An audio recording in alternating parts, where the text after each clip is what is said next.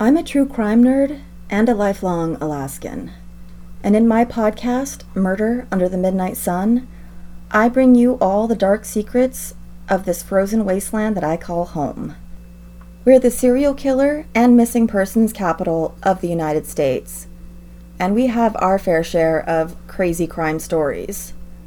So if you want to hear some new cases that you've never heard of before, give my show a listen. Murder Under the Midnight Sun, available wherever fine podcasts are sold. This podcast deals with true crime. I will be speaking openly and frankly about subjects such as murder, rape, and sexual assault. Listener discretion is advised.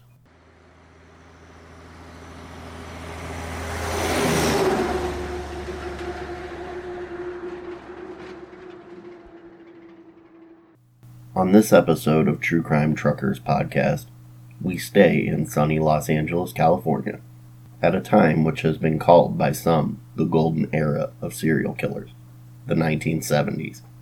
The bodies of 10 women have been found over the course of four months, nude and strangled on the hillsides around LA. Yet it's a double murder over a thousand miles away that cracks the case wide open and helps the LAPD to apprehend not one, but two men in connection with these crimes.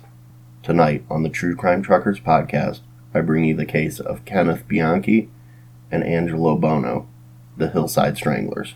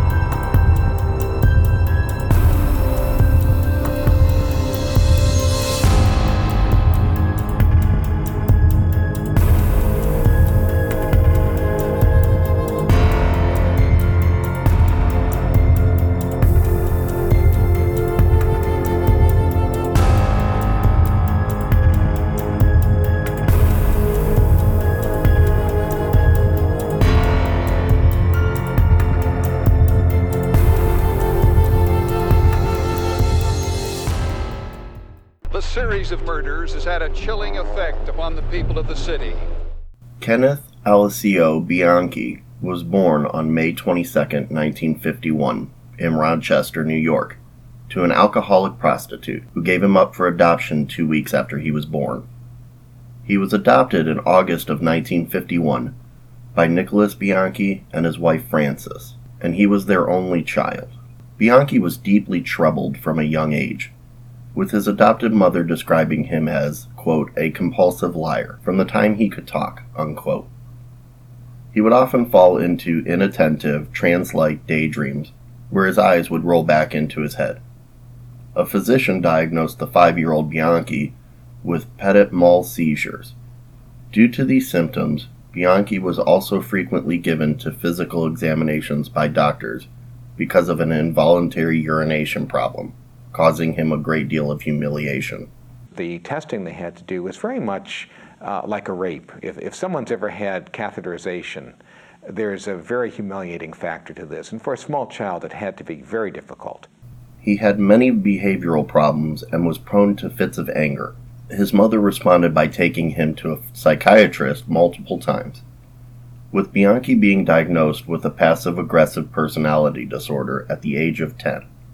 Bianchi's IQ was measured at 116 at the age of 11, but, despite having an above average intelligence, he was an underachiever and was moved twice from schools due to not getting along with teachers.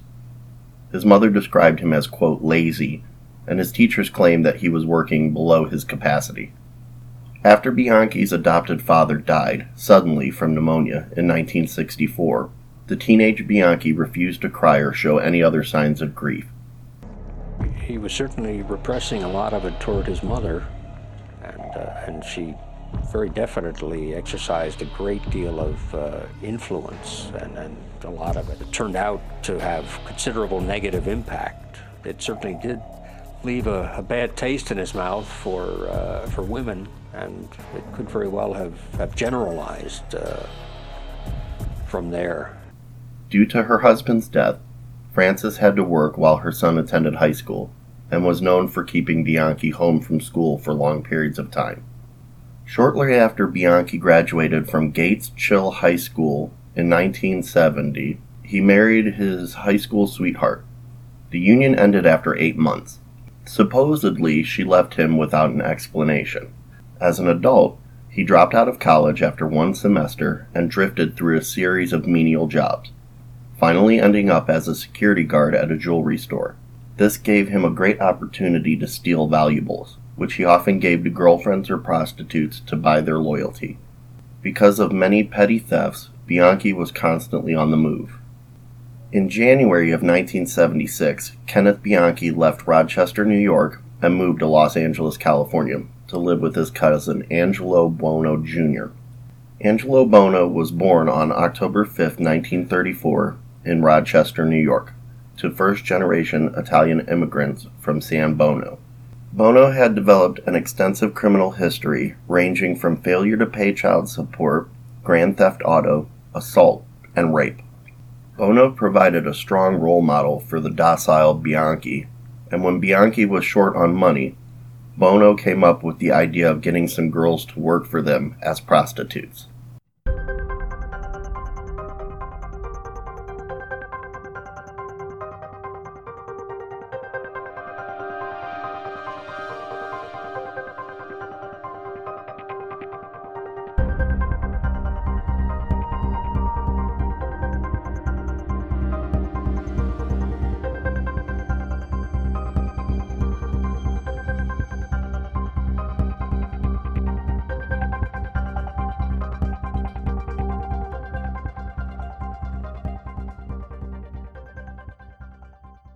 Two teenage runaways, Sabra Hannan and Becky Spears, met Bianchi and Bono and, once under their control, were forced to prostitute themselves. Eventually, Spears happened to meet lawyer David Wood, who was appalled at her situation and arranged for her to escape from the city. Encouraged by Spears' escape, Hannan ran away from Bianchi and Bono a short time later. With their pimping income gone, they had to find more teenage girls. Impersonating police officers, they eventually found another young woman and installed her in the previous girl's bedroom. Also, they bought from a prostitute named Deborah Noble a supposed trick list with names of men who frequented prostitutes. Deborah and her friend Yolanda Washington delivered this trick list to Bono on October 1977. Yolanda happened to mention to Bono that she always worked on a certain stretch of Sunset Boulevard. When Bianchi and Bono found that Deborah had deceived them about the list but were unable to find her, they decided to take out their rage on Yolanda. Her naked body was found on October 18, 1977, on a hillside near Ventura Freeway, and Detective Frank Salerno of the Los Angeles Sheriff's Department was called to the scene. When she was picked up, this was where they went. She had sex uh, in the back seat, and then he strangled her. And they took her along here and then eventually dumped her over the side. It was determined that the corpse was cleaned before being dumped. Faint marks were visible around the neck, wrists, and ankles where a rope had been used, and that the victim had been raped.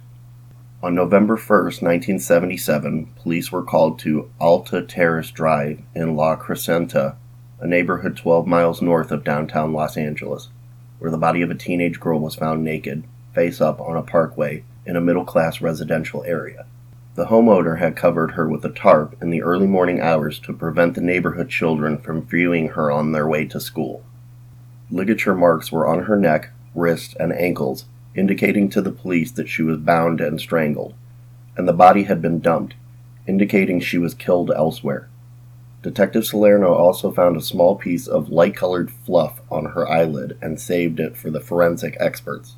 One of the first things I noticed, obviously, was the ligature marks that were quite predominant on her ankles, wrists, and, and around her neck. She appeared to be a teenager, totally nude.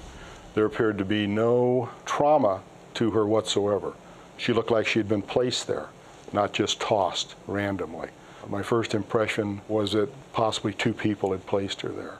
As I looked at her face, which was turned in one direction, I noticed a small tuft of white fiber. It was uh, the fiber was about as big around as the tip of your finger, um, and it was uh, hooked or attached to her eyelid. A coroner's report further detailed that she had been raped and sodomized.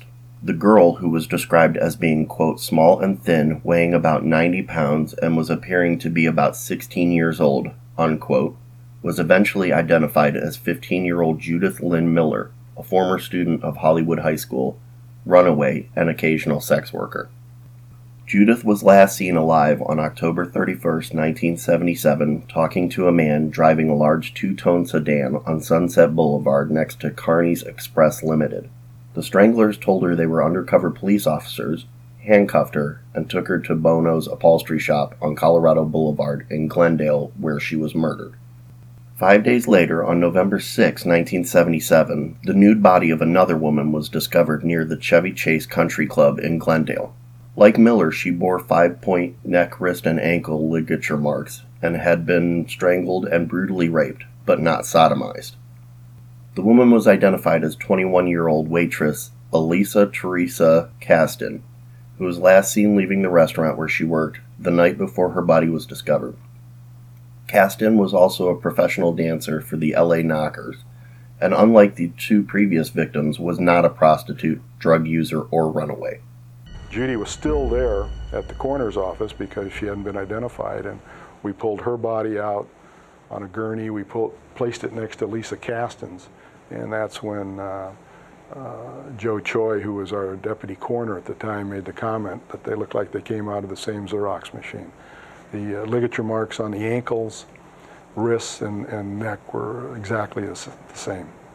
The stranglers followed Kastin after she was seen driving home from work, pulled her over in the street she lived on, presented a fake police badge, and told her that they were detectives. They then handcuffed her and told her they needed to take her in for questioning.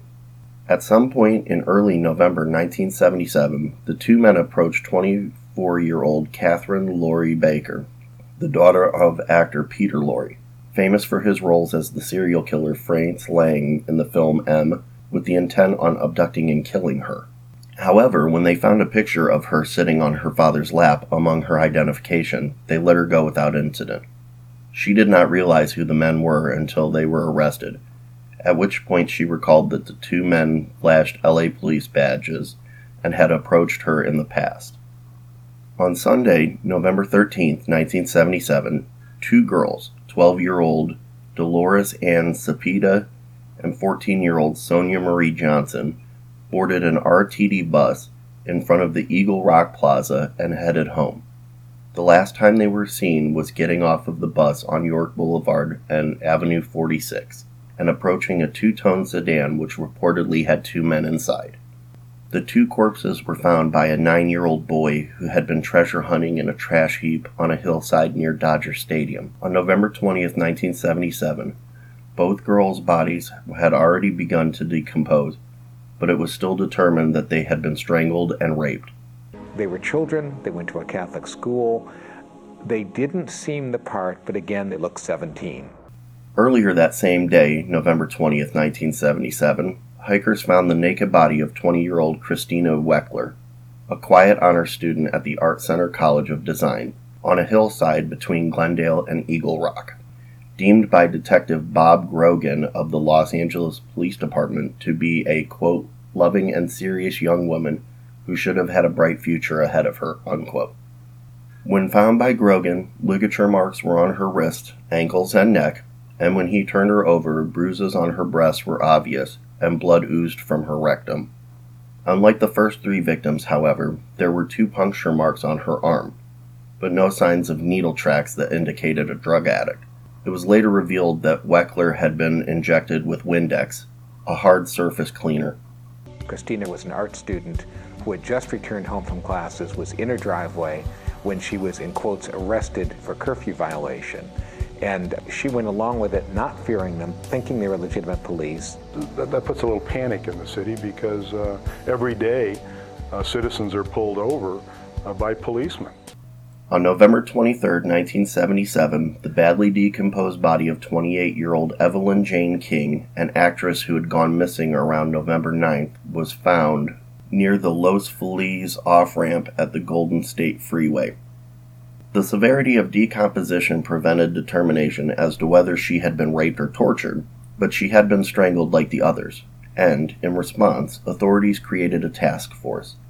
Initially composed of 30 officers from the LAPD, the Sheriff's Department, and the Glendale Police Department, to catch the predator now dubbed the Hillside Strangler. On November 29, 1977, police found the body of 18 year old Lauren Rae Wagner, a business student who lived with her parents in the San Fernando Valley, in the hills around Glendale's Mount Washington. She had ligature marks on her neck, ankles, and wrist, but there were also burn marks on her hands, indicating that she was tortured. Lauren's parents had expected her to come home before midnight, and the next morning, when they found her car parked across the street with the door ajar, her father questioned the neighbors. He found that the woman who lived in the house where Lauren's car had been parked saw her abduction. This woman stated that she saw two men. One was tall and young, the other was older and shorter with bushy hair. She also stated that she heard Wagner cry out, quote, You won't get away with this, unquote, during her abduction.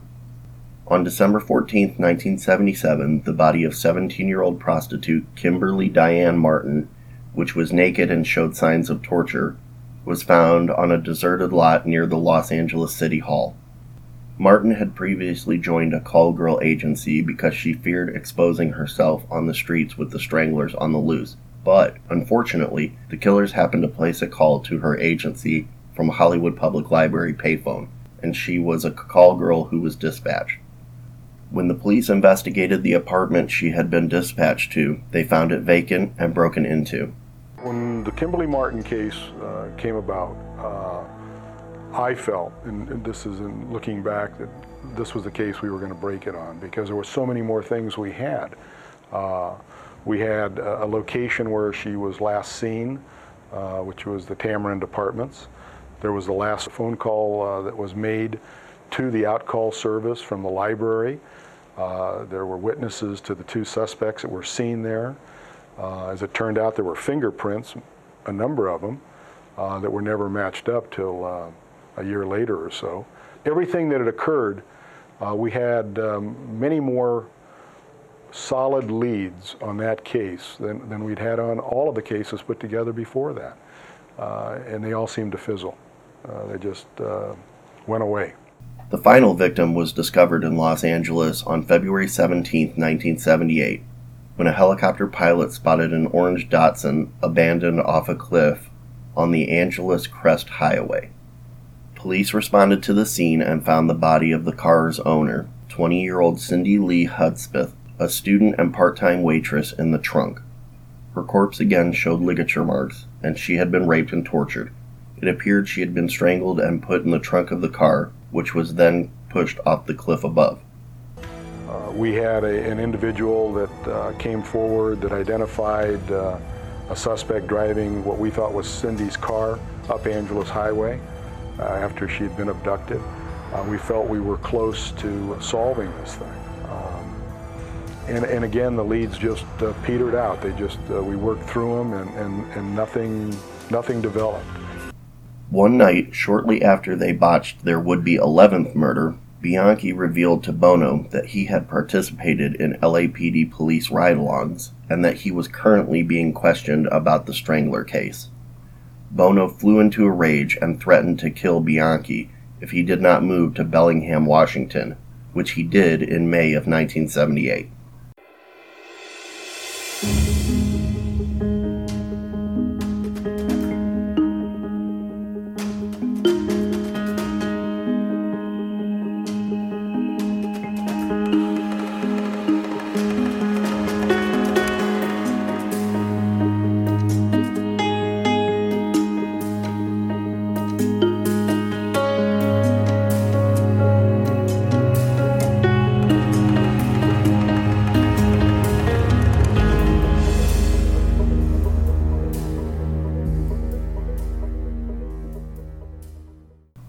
On January 11, 1979, Working as a security guard, Bianchi lured two female students into a house that he was guarding. The women were 22 year old Karen Mandic and 27 year old Diane Wilder, both students at Western Washington University. Bianchi forced the first student down the stairs in front of him and then strangled her. He murdered the second woman in a similar fashion. Without help from his partner, Bianchi left many clues, and the police apprehended him the next day. Two sergeants made contact with Mr. Bianchi, and at that point, he denied any knowledge of knowing the girls or having contact with them or any connection at all to the girls. Ken became uh, a suspect almost immediately. The chief of police, Terry Mangan, decided to put a public broadcast, uh, use the radio stations to put out the information that these two girls were missing, a description of the car, and uh, ask that anybody that happened to see the car call the Bellingham Police Department.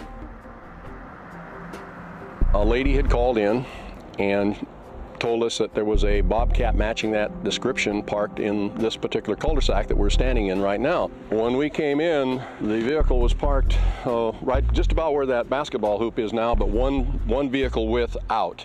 And when you looked into the car, all you could see uh, laying in, in the car was actually one body and a portion of another body. I had the locksmith drill the lock out of the trunk, and myself and one of my crew started to remove the bodies uh, one at a time uh, onto gurneys where they were uh, taken away to be autopsied. A California driver's license and a routine background check linked him to the addresses of two of the strangler's victims. In January of 1979, after an intensive investigation, police charged Bianchi and Bono with the crimes. The legal case against Bono was based largely upon Bianchi's testimony. Deciding that Bianchi was unreliable and uncooperative witness, the case's original prosecutors from the district attorney, John Van de Kamp's office, moved to dismiss all charges against Bono and set him free. The presiding judge, Ronald M. George, refused to release Bono and reassigned the case to California Attorney General George Deckelman's office. Bono's trial would become the longest in American legal history, lasting from November of 1981 until November of 1983. During the trial, Bianchi, in exchange for a lighter sentence, testified against Bono. The jury convicted Bono on nine counts of murder and sentenced him to life imprisonment. At the conclusion of Bono's trial in 1983, presiding judge Ronald George who later became Chief Justice of the California Supreme Court, stated during sentence, quote, I would not have the slightest reluctance to impose the death penalty in this case, were it within my power to do so. Ironically, although these two defendants utilized almost every form of legalized execution against their victims, the defendants have escaped any form of capital punishment. Unquote. At his trial, Bianchi pleaded not guilty by reason of insanity claiming that another personality, one Steve Walker, had committed the crimes. He even convinced a few expert psychiatrists that he indeed suffered from multiple personality disorder. But investigators brought in their own psychiatrist, mainly Martin Orne. When Orne mentioned to Bianchi that in genuine cases of the disorder there tends to be three or more personalities, Bianchi promptly created another alias, Billy, Eventually, investigators discovered that the name Steve Walker came from a student whose identity Bianchi had previously attempted to steal for the purpose of fraudulently practicing psychology. Police also found a small library of books in Bianchi's home on topics of modern psychology, further indicating his ability to fake the disorder.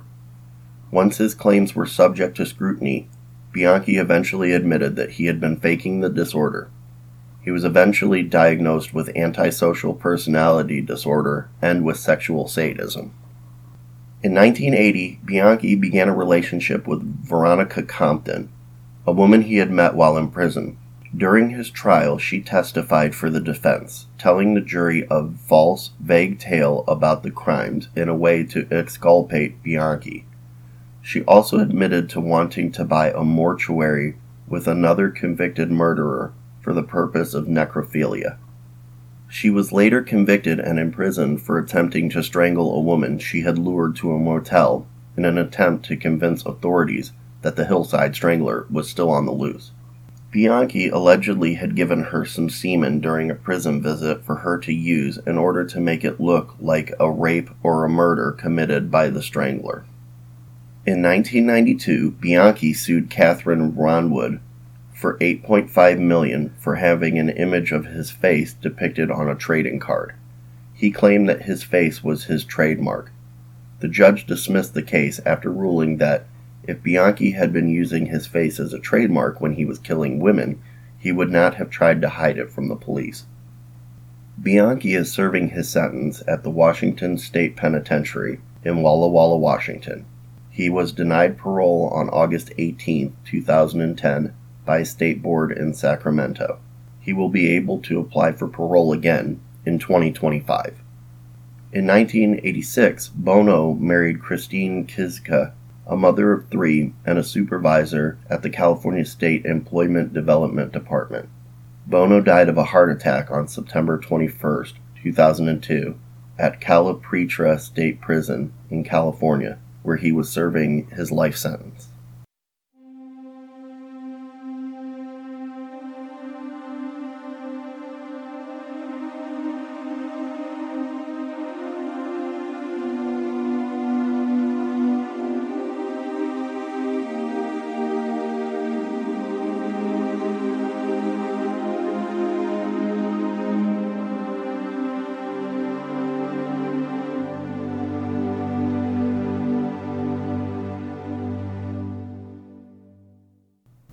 It is a very rare occurrence to have a serial killer duo.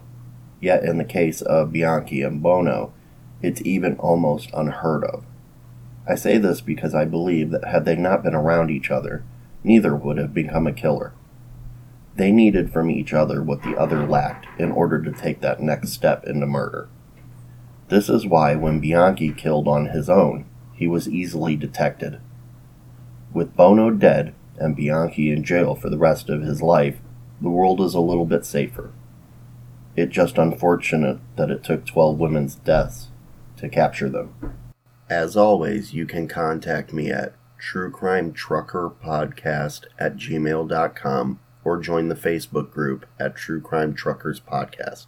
You can also visit my website at www.ageofradio.org backslash truecrimetrucker backslash. Also, if you would like to donate to the show and get yourself a True Crime Truckers podcast sticker, go to www.patreon.com backslash True Crime Truckers podcast. You can also find me on Instagram at michael.pritt81. I will return in two weeks with another case to present, so until then, stay safe.